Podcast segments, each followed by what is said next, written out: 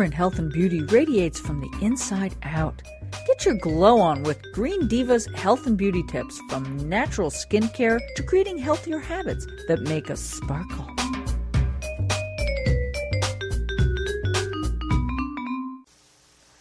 And another health and beauty segment with the beautiful Brigitte Mars, who is a medical herbalist, author of 18 books. She's a nutritional consultant, and she's one of our favorite health and beauty green divas. Hi, Brigitte. Good morning. Thanks for having me on. And today, I think we decided we were going to talk a bit about radiation and how radiation in our environment affects us and our health. Well, it does seem that, at least for now, radiation is here to stay. I mean, you know, no matter what you do, even if you live out in the country, you know, there's cell phone towers, there's natural radiation from the sun. Every Right. time we fly, we're getting blasted with radiation. There's, you know, radiation from microwaves, our cell phones. And Yeah. so what happens is, you know, our sources of oxygen, food, water, and air are all getting bound up with toxins. And it, it's not just radiation. It's, you know, what are those chemtrails and Yeah. what about, you know, pollutants in the water? Um, and of course, you know, we could worry about Fukushima and, you know, nuclear leaks and accidents that maybe we don't even know about.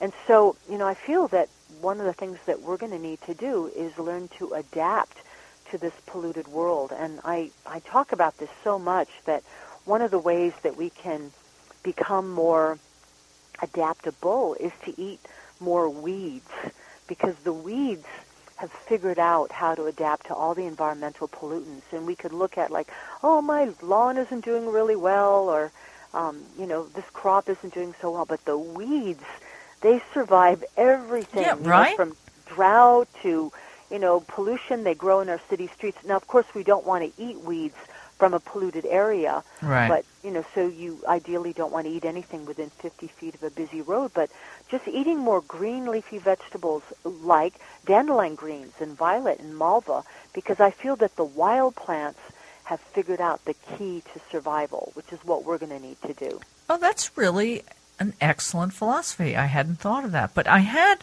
thought there was a beautiful herb farm that my husband and I in Vermont actually thought about buying.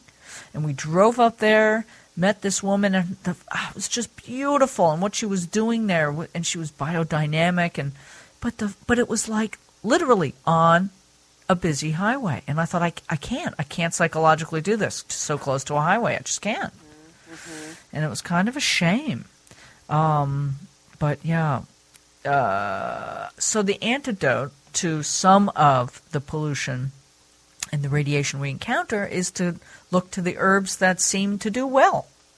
I absolutely think so. And also eating more green leafy vegetables, Yeah. like spinach and kale, I love. Because what happens is when we are exposed to pollutions, our bodies become starved of oxygen. And greens are high in chlorophyll, which helps the body better utilize oxygen.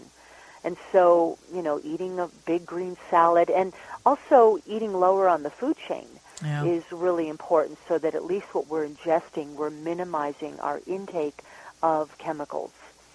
And we also know that foods in the cruciferous family, or now it's called Brassicaceae, uh, also known as mustard or cabbage family, broccoli, Oh, cabbage, okay. kale, Yeah.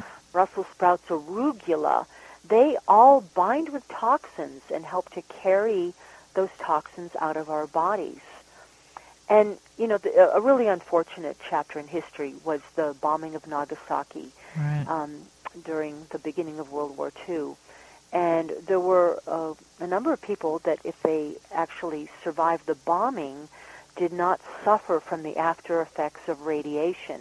Now, this was not actually a study, it was just an observation, but it was found that people who ate uh, regular consumption of uh, miso and seaweed and you know were avoiding things like white sugar and white flour products actually did not succumb to leukemia, which many Wow. people did die of. Right. And so miso soup and seaweed are believed to help bind with radiation. Interesting. Well, is the, the iodine or whatever in seaweed?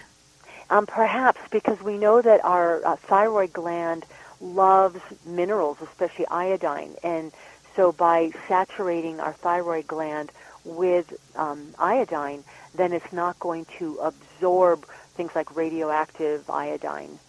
And you know, one thing because I fly so much, I always arrive at the airport early Yeah. so I can do a pat down. I really, you know, I just don't want to go through those screenings every I time I fly.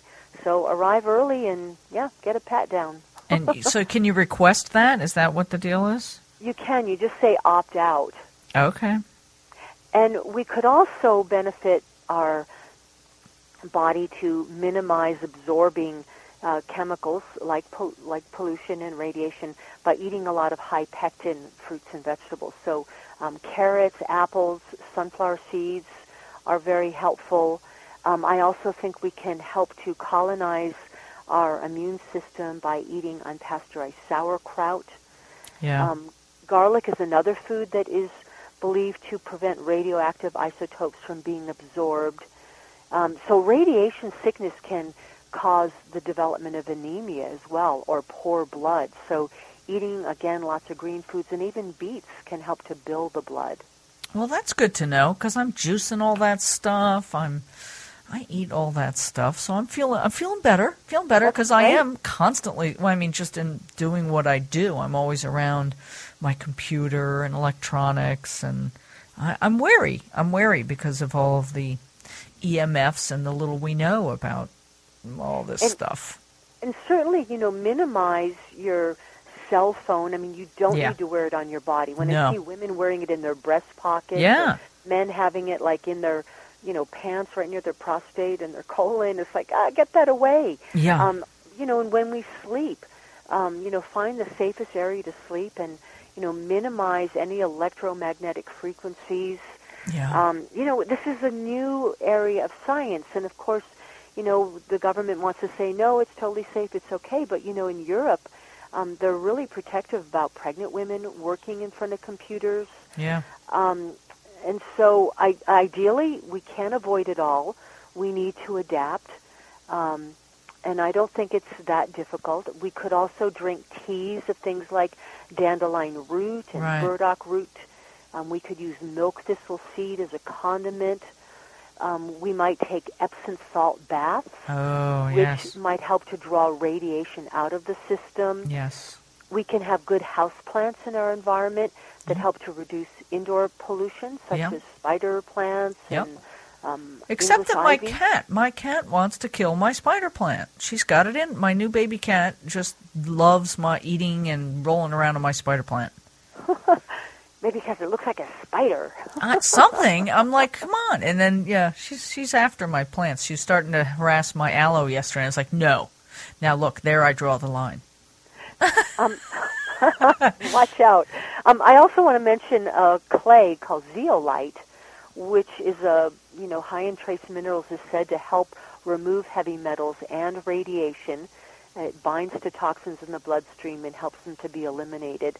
So we're going to have to get savvy. Yeah. and the yeah. pollution's not going away. And again, the weeds are tough; they figured it out. Um, so you know, we want to support organic, and if we're eating, you know, animal foods, certainly eat them free range and Right. grass fed and all that. Right. But again, um, eating lower on the food chain means eating, you know, a lot of vegan and vegetarian alternatives, and Right. again, Yeah. simple uh, foods. Yeah, And I think the weeds really have the key to helping us adapt to our modern world.